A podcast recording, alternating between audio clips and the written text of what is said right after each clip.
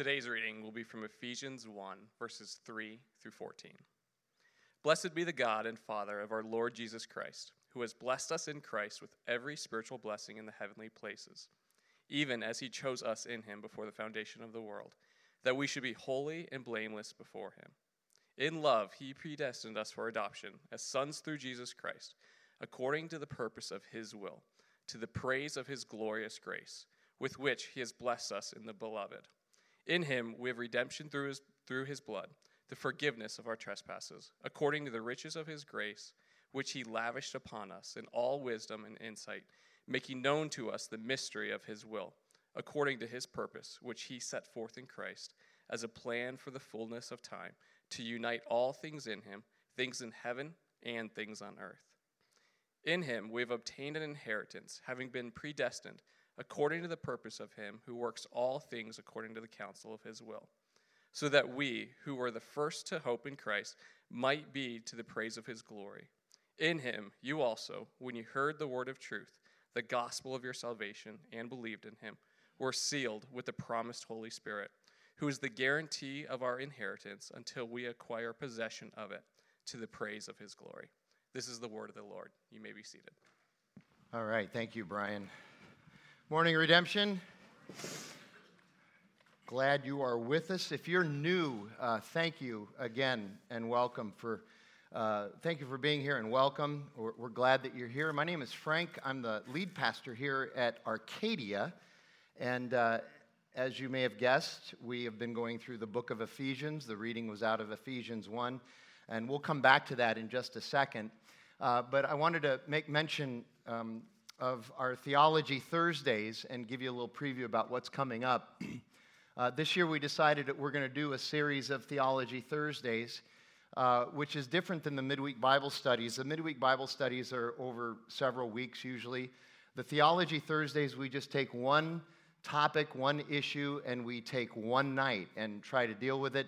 In January, we had Tom Schrader here talking about aging. It was fantastic. If you'd like to hear that, uh, recording, which you should, no matter what age you are. It is on our website. You can find the podcast there. Uh, in March, we're going to do one on parenting uh, with a couple that has a, a, counseling practice here that, that really leans into that. In February, on February 22nd, uh, I've been working with Chad D. Miguel, who's a part of our, uh, our congregation and who really has, for a long time, been called and gifted in this area of understanding what it means to be in the marketplace and be a gospel centered person and the challenges and the tensions of that, which is really hard. And, and so he's going to be doing, and I'm going to help him lead this. Uh, we're going to be leading a discussion. We call it Gospel in the Marketplace, but specifically on Thursday, February 22nd, we're going to be leading a discussion uh, about what it means to, to go into the marketplace legitimately with fear, because most of us, we don't like to admit it, but we have fear uh, the fear of risk, the fear of failure, uh, the fear of not looking good, all of those fears, but then also how God has also created us with creativity and imagination and, and how that all works together. And, and um, we're, we're going to be having that discussion. We've invited uh, three people from our congregation to be involved in that as a panel discussion uh, who have experienced both sides of this the fear and the imagination. Uh, Melissa Balkin is going to be with us.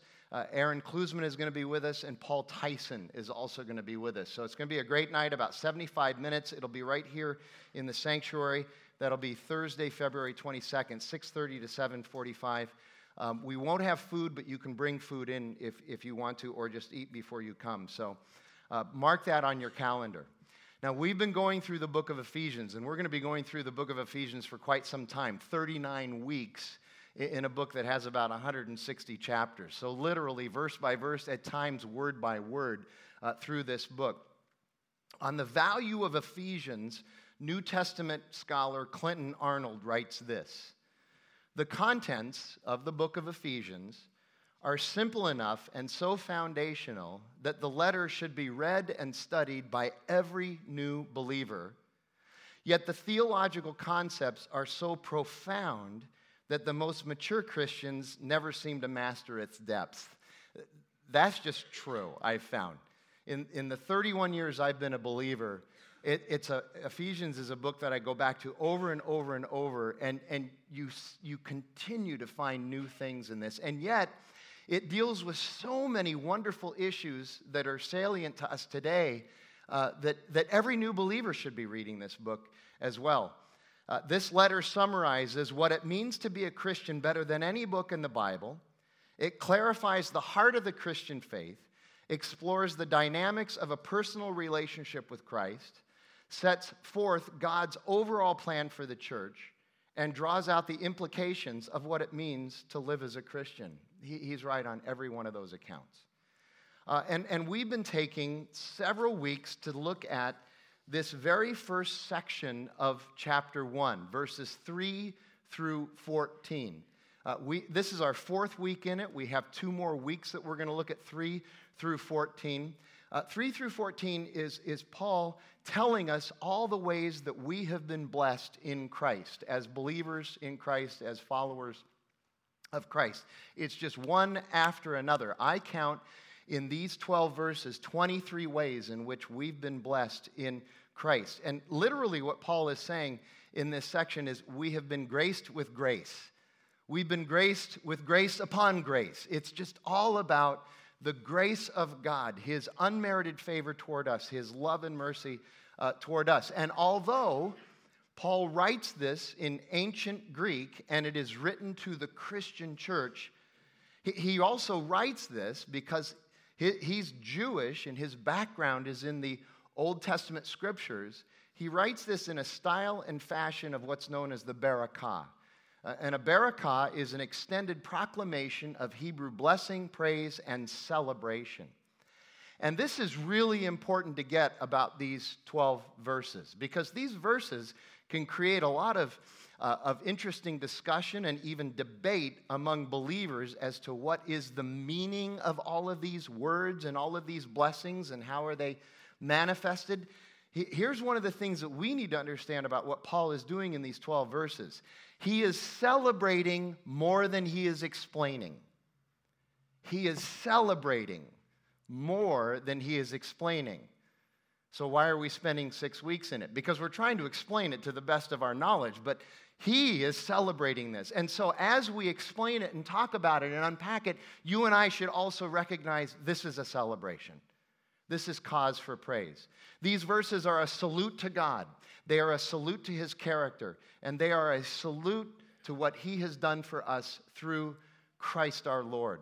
And, and here, as we go through verses 3 through 14, here's maybe a, a helpful way that we can uh, think about this. Uh, some of you know, probably all of you know, uh, I don't watch these shows, but I know all about them because of our household, okay? The reality shows about flipping and renovating houses. Y- y'all know these shows? So, House Hunters, Fixer Upper, Flip This House, Flip or Flop, Shack in the Back. I made that one up. I had to look the other ones up on the internet, okay? Um, uh, Jackie and Shelby really love these shows.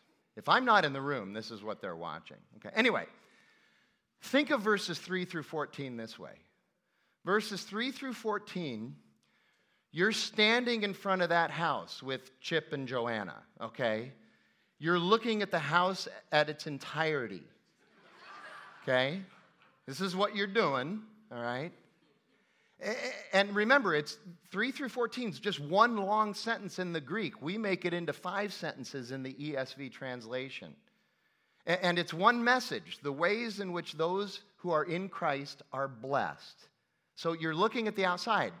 And then verses 3 through 14, after we've had the overview of the house, the house, verses 3 through 14, we're going into the house and we're looking in each room and we're assessing e- each room. So, like when Brian got up here and did the reading, notice how every week we're only looking at one, two, or three verses, but every week we're also reading 3 through 14.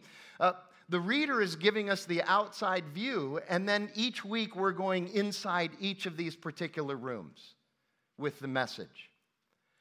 The difference, though, between this and the shows is that we're not renovating any of these rooms.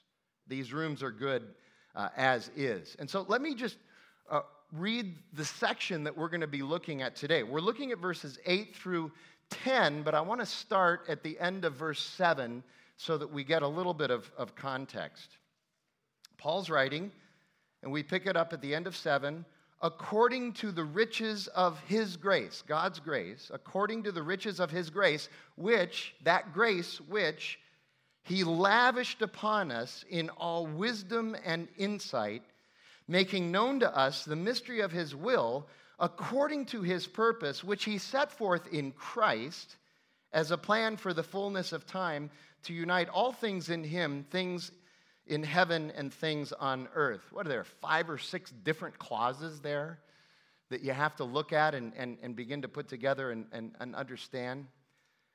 He says, Paul says, this is according to the riches of his grace. Here's the thing about grace grace always flows downhill and it always settles in the lowest places.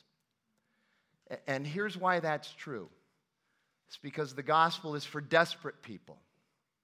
The gospel is for people who recognize their need. Uh, those of us, and, and I count myself in that category for, for 27 years before I came to Christ. And then even after that, when I was kind of like, I'm still pretty good, Jesus is just plugging the holes.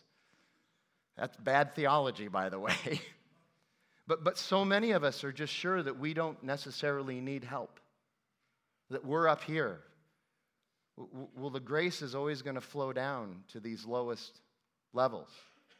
The gospel is for desperate people, and it's helpful for us to be able to remember that.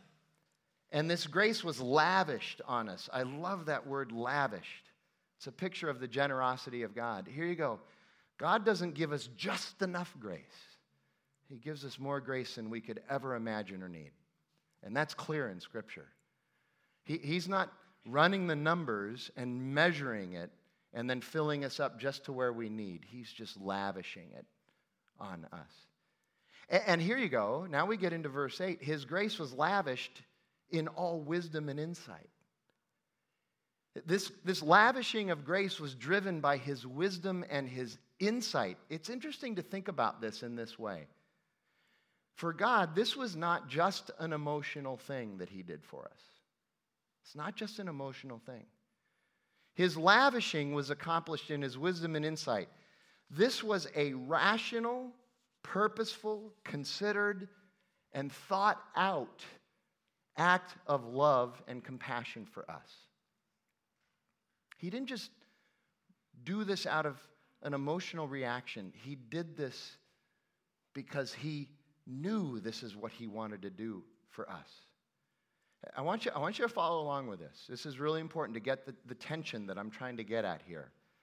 There's no question that Jesus wants our hearts. Absolutely no question. That's vernacular for he, he wants our affections, wants our emotions.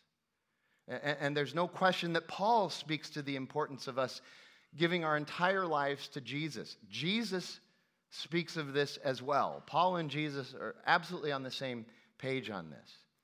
You've heard the expression heart, mind, soul, and strength, right? All of it. Okay? Now, now think of it think of it this way: heart, mind, soul, and strength. Emotionally, cognitively, existentially, and physically. It pretty much covers everything, right? That's that's everything. It's holistic if you want to use that word. It's everything that we that we submit to Him. I would argue, though, that at times we struggle and we begin to marginalize that rational part of our faith, that, that cognitive part of our faith. I think too often in the church we, we minimize the importance of logical, cognitive, the thinking part of our faith. You've probably heard people in culture say that Christians aren't rational beings, that it's irrational to think this way. But when you start to compare uh, the reality of the gospel and why we need it, and the fact that there are problems with the human condition, to culture's answers for that, I'm telling you, this is a lot more rational than what culture seems to bring to the table. And we could unpack all of that some night, but it's just true. Some, some of the answers that culture has for the, the evils and the problem in this world uh, are, are absolutely bankrupt of any intelligence. There, there is a logical part of our faith. And, and here's an example. Uh, Philippians chapter 1, verse 9. Paul's writing to the church at Philippi. And by the way, this is about the same time that he's writing Ephesians as well. He's writing this from, uh, from prison. He writes this It is my prayer that you, your love would abound more and more with knowledge and discernment. Your love would, would abound more and more, not with feelings and passion, not with lust and desire, but with knowledge and discernment. Now, he's, he's not, again, he's not discounting the importance of affect and emotion. He is saying, though, that love at its core is a decision, it is a commitment. It is, in reality, to work best, unconditional. If it's unconditional, it can't necessarily always be tied to our feelings and our passions and our lusts and our desires. We need to understand that. Now, certainly there's an emotional side to love. We, I don't want to, again, I don't want to discount. There is a hugely emotional side to love, and, and, and emotions are a big part, I don't want to use huge, a big part, people get distracted by that. It, it, emotions are a big, big part of the human experience. That is just true. And I don't want to discount that. But Paul, Jesus, Peter, John, all of them speak of how love is not just affect and emotion, it is a commitment, a covenant. It is a rational and purposeful trait of those who know Jesus. Here's another one Romans chapter 12, verse 2. Do not be conformed to this world, but be transformed by what? The renewing of your mind. It's not just our heart that changes, it's not just a new heart that Jesus gives us, but he begins to transform our mind. The transformation that Christ brings to us through his sacrifice and resurrection is emotional, but it's not just emotional. It's holistic. Jesus calls us to love completely with our hearts, minds, souls, and strength. And, and here you go, every one of us. Uh, this is the, you recognize this throughout the world and your relationships. I teach this at Paradise Valley Community College in COM 100. It's important to understand how our brains work. Every one of us has a leaning. Every, here you go. It, don't, don't take this negatively, but every one of us is bent a certain way, okay? And, and some of us are bent more to the heart. We are. We're bent more toward the affective side of life. Some of us are bent more to the mind. We're, we're bent more to that sort of that, I just want to see the evidence, that sort of a thing the, the stodgy guys like me that are no fun on vacation, okay? Uh, some of us are bent more to soul, the ethereal and the existential. And some of us just want to go to the gym. It's just true that we're just, we're bent a particular way. And here you go. That is good because that's the way God created us. That's the way God made us.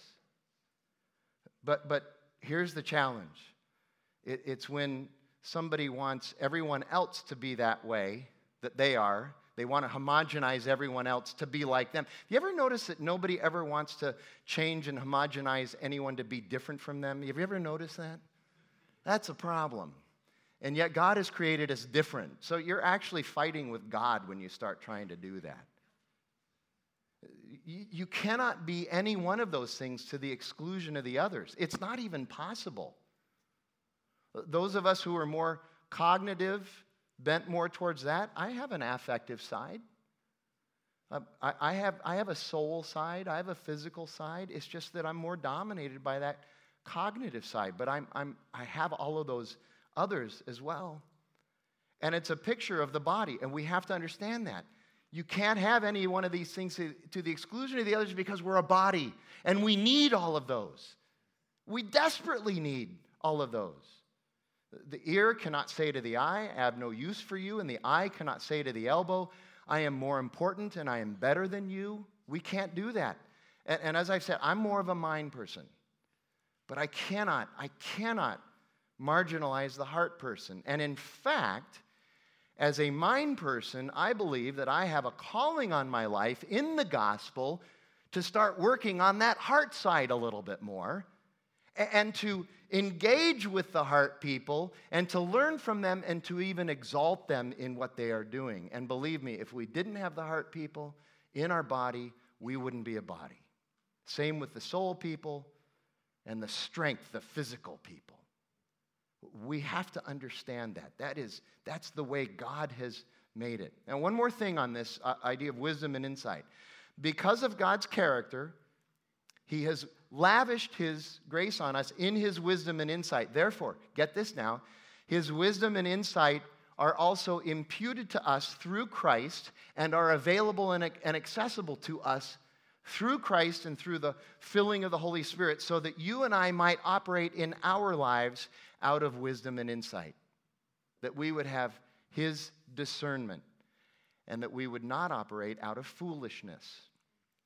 Wisdom and insight. Paul's going to tell us later on in Ephesians, if we, in Ephesians 5, if we ever get there. In Ephesians 5, he's going to say, here's how you live in wisdom and insight. You submit your life to the will of God. That's wisdom. You want to be foolish? Submit your life to anything else. If you want wisdom, here's, here's how you do it. it it's, it's, um, it's Paul saying in Philippians chapter 2, verse 5, you and I are to have the same mind in us that was in Christ Jesus. We're to submit to his will and then see the world the way Jesus does and have a heart for the same things that God has a heart for. That's submitting to his will, and that is wisdom and insight. And all of this is a result of the mystery of his will. Look at verse 9. He has made known to us the mystery of his will. What is that word mystery in the Greek, mysterion? In this letter and in this context, this word is referring to something that was previously hidden completely and too magnificent to be fully grasped this side of heaven. And yet, God has now re- revealed it in part to us in order to give us confidence in His mission and purpose and genuine hope in the future. Th- this is Paul saying, uh, when he writes to the church in Corinth, this is him saying, We can now see through the glass, but the glass is dark. It's kind of opaque. We can see the reality, this revelation of what God is doing, but we still can't see it completely in, its, in all of its detail. We see through the glass darkly, but someday we're going to be able to see this in its totality and in its completion, in its wholeness, in its, in its complete beauty. Uh, think of, think of the beauty and the perfection in Genesis chapter 2, verse 25. That verse says, kind of summing up everything about the creation story and specifically about the creation of humanity and men and women. And it says this, and it's right before you get to Genesis 3, which was when everything goes south, when sin enters the world and corrupts the world. In Genesis 2:25 it says, "And the man and the woman were together, and they were naked, and they were not ashamed." And, and I know just from personal experience, the first time you read that on a very surfacey reading, you're like, "Ma, that sounds like fun." Okay, everybody's naked. All right, cool. Okay, that now physical nudity was a part of that. We discover that in chapter three. That's true, but that's just the surface of, of the point that God is trying to get across there.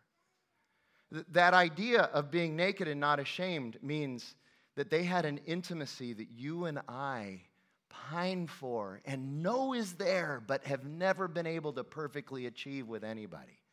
A level of trust, a, a level of vulnerability, a, a level of transparency. We yearn for that. And, and here's the thing God has created us in His image and likeness.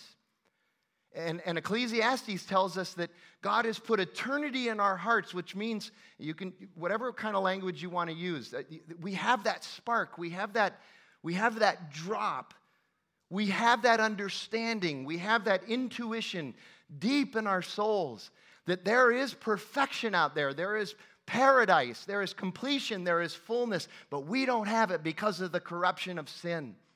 But we want it. Could you imagine being in relationship with all people and not having to worry about trust or intimacy or authenticity or what you can disclose to that person or watching your back or is this going to go well? Could you imagine living like that? That would be awesome, right? That's what they had in Genesis 2. That's why it was called paradise. And in fact, if, if, if you were to go to Adam and Eve in Genesis 2 and start talking to them about words like trust and corruption, they wouldn't know what you're talking about. They would have no idea. They had never experienced it. This is what we're headed towards. This is what we want. In Christ, through the gospel, we begin to experience that. That little, that little drop that's in our souls, in our hearts, that knows about it, in Christ, when we come to Him and we have the gospel, that begins to grow. We begin to see the reality of that. We begin to see how God is going to come at some point and He's going to reconcile and He's going to restore all of that. And this, this long this long introductory part of Ephesians is about that. It's heading towards that. It's, it's Paul celebrating the fact that he is going to unify everything in Christ, reconcile it, and restore it, and it's going to be perfect again. It's beautiful because it's good, and we love it. But here you go. It's frustrating because we still can't experience it fully right now. Amen, right? There's a, there's a tension there. It's beautiful and it's frustrating at the same time. We get a foretaste, but we haven't experienced it fully yet. And this is essential. The mystery of His will is centered in Jesus Christ, and its purpose is the redemption, reconciliation, and unity of all things. Centered in Christ, unity of all things. Just walk out of here today going, centered in Christ, unity in all things. Verse 10 the mystery is his plan for the fullness of t- in the fullness of time to unite all things in him that, that fullness of time. Generally, in ancient Greek, there were two words for time there was chronos, we get the, the word chronology from that, or chronological time, and then there was kairos. So think of it this way chronos is what time is it? This is going to happen at 2 o'clock in the afternoon, whatever. Kairos is not time, but it's timing it's opportunity. Kairos is actually an agricultural term that was generally used to talk about when the harvest was the perfect time for the harvest to be brought in. The fullness of time. Get, better get out there to the, to the crops and start picking them. This, the fullness of time has come in. This is the word that Paul uses here the fullness of time in God's redemptive plan and purpose for everything. That's what he's referring to here. And, and, and, and, and as the church, we get to have a part in that plan, purpose, mission, and mystery. The mystery of his purpose, which is to unite all things in heaven and earth in Christ. And, and the finality of that, the fullness of time, is in fact the New Jerusalem when Jesus comes again. It's heaven. It's heaven. And it's funny because, again, when you start studying the history and the context of this, you begin to see how Paul is also doing a little, kind of a little play here uh, culturally. In the first century Mediterranean understanding of life, what was believed, and by the way, the, Roman government did everything they could to sort of to sort of push this belief on people. So it wasn't by accident. But their understanding was that somehow all things were supposed to be united in and by the emperor of Rome. He was the one who was going to unite all things. And at this time that Paul's writing this, it would be Nero. Now, here you go.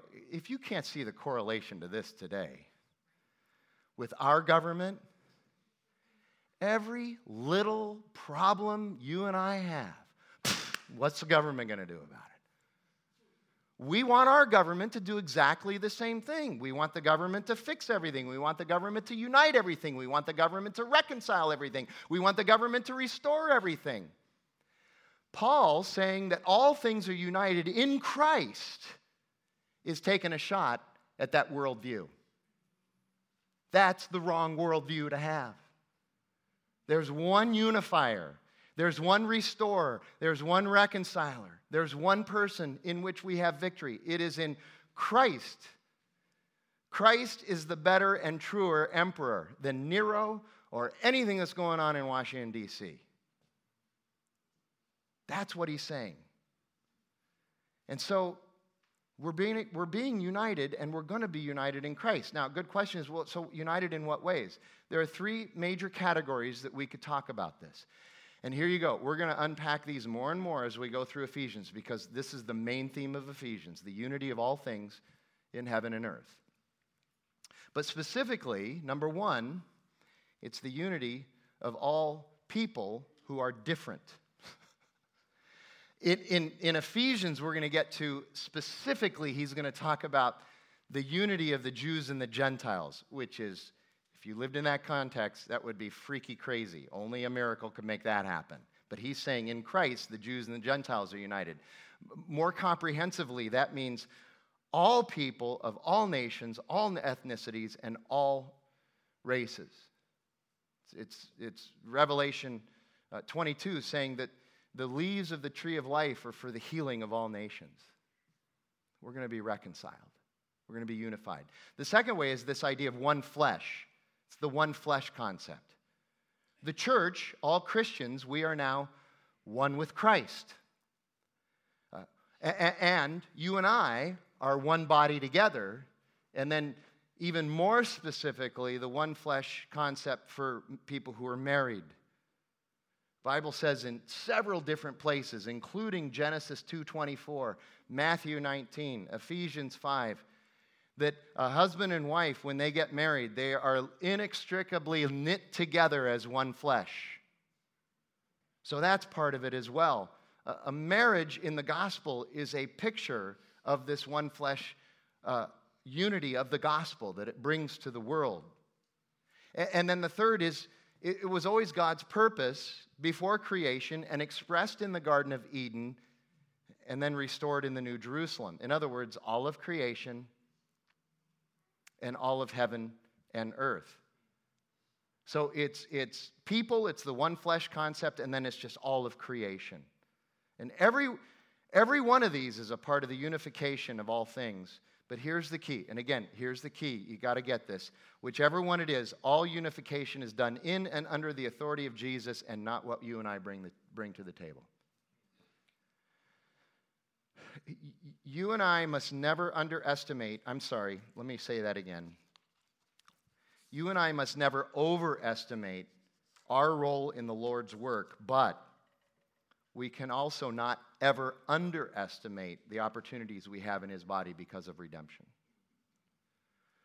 So, we talked about this in, in the very beginning message on Ephesians, how the vision of this letter is equipping God's people today for tomorrow's world. Equipping God's people today for tomorrow's world. Tomorrow's world today's world, yesterday's world, it's decidedly filled with division and antipathy, right? We're just divided. Even ourselves are divided. We're divided against ourselves.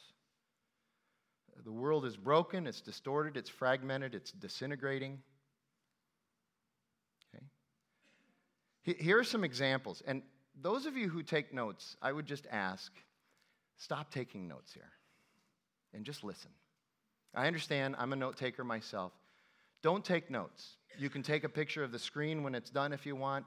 You can listen to the podcast again, just fast forward through all that other stuff and get to the, the end of it, whatever you want to do. But just listen to this.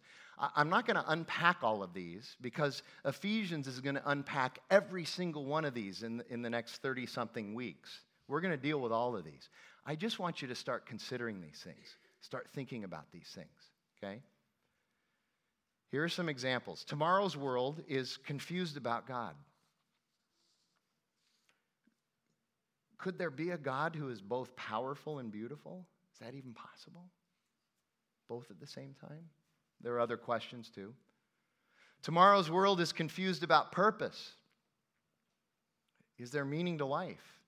Do I really have a purpose, or am I just a, a glob of biology making my way through this, and then it's then it's the great unknown. Is history progressing and to what end? Tomorrow's world is pluralistic and multiracial. How can people from different backgrounds live in unity? Tomorrow's world is skeptical of the church. What is the church anyway, and do we even need it? Tomorrow's world is certainly confused about morality. Is there right and wrong? What, what, what role does context play in the question of right or wrong? Is there, is there a more beautiful vision of life? Here you go. What is truth, and is there any such thing as absolute truth? Tomorrow's world is confused about family. What is marriage? Is a healthy family possible?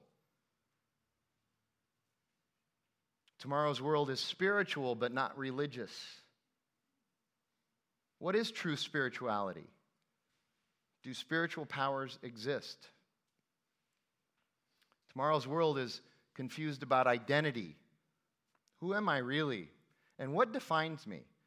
What, what define, is it my past? Is it my lifestyle, whatever that means? Is it my status? Is it my desires? Does my family uh, define me? My education? My achievements? Here's the last one. This one, I was just as I started to really dig into this, wow, I was blown away by this. Tomorrow's world is depleted of joy and contentment. I still come back to this book that I believe was originally written in 1999 and has been updated by the author Greg Easterbrook several times. I've read this book four times now. It's called The Progress Paradox. The subtitle is How Life Gets Better and We Feel Worse.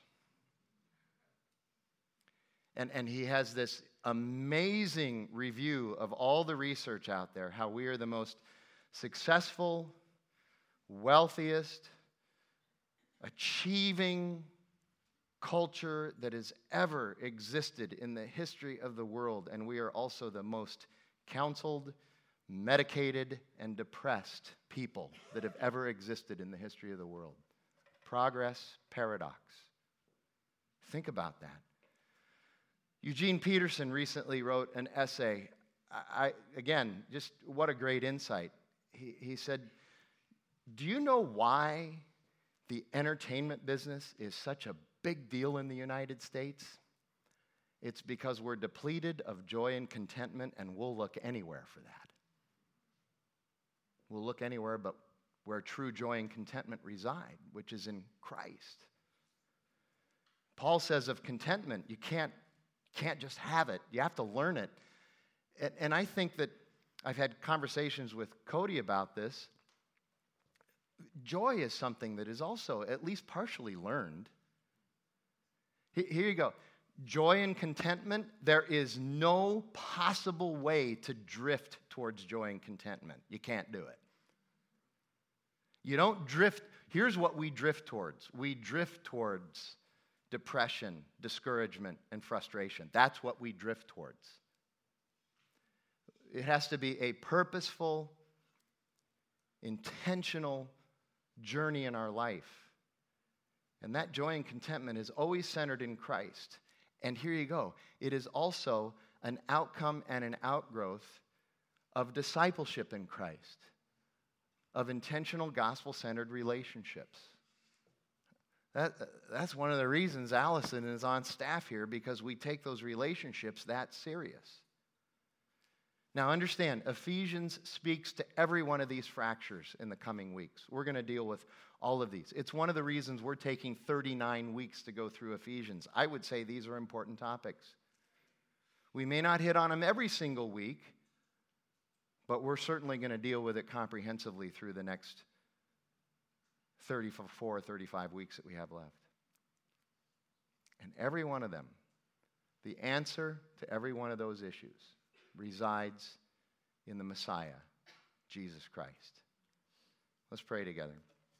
Lord God, we thank you for your word and its truth, and we, uh, we thank you that by the power and the filling of your Holy Spirit, you have uh, used Paul to record these thoughts so that we might be able to learn from them and glean from them and, and be directed toward wisdom and insight in them even today, more than 2,000 years later. God, we thank you for that. We pray the filling of your Holy Spirit. We pray that the resurrected Christ would direct all things for us. We ask that you would bless us and that you would be given all glory. We ask that in Jesus' name. Amen.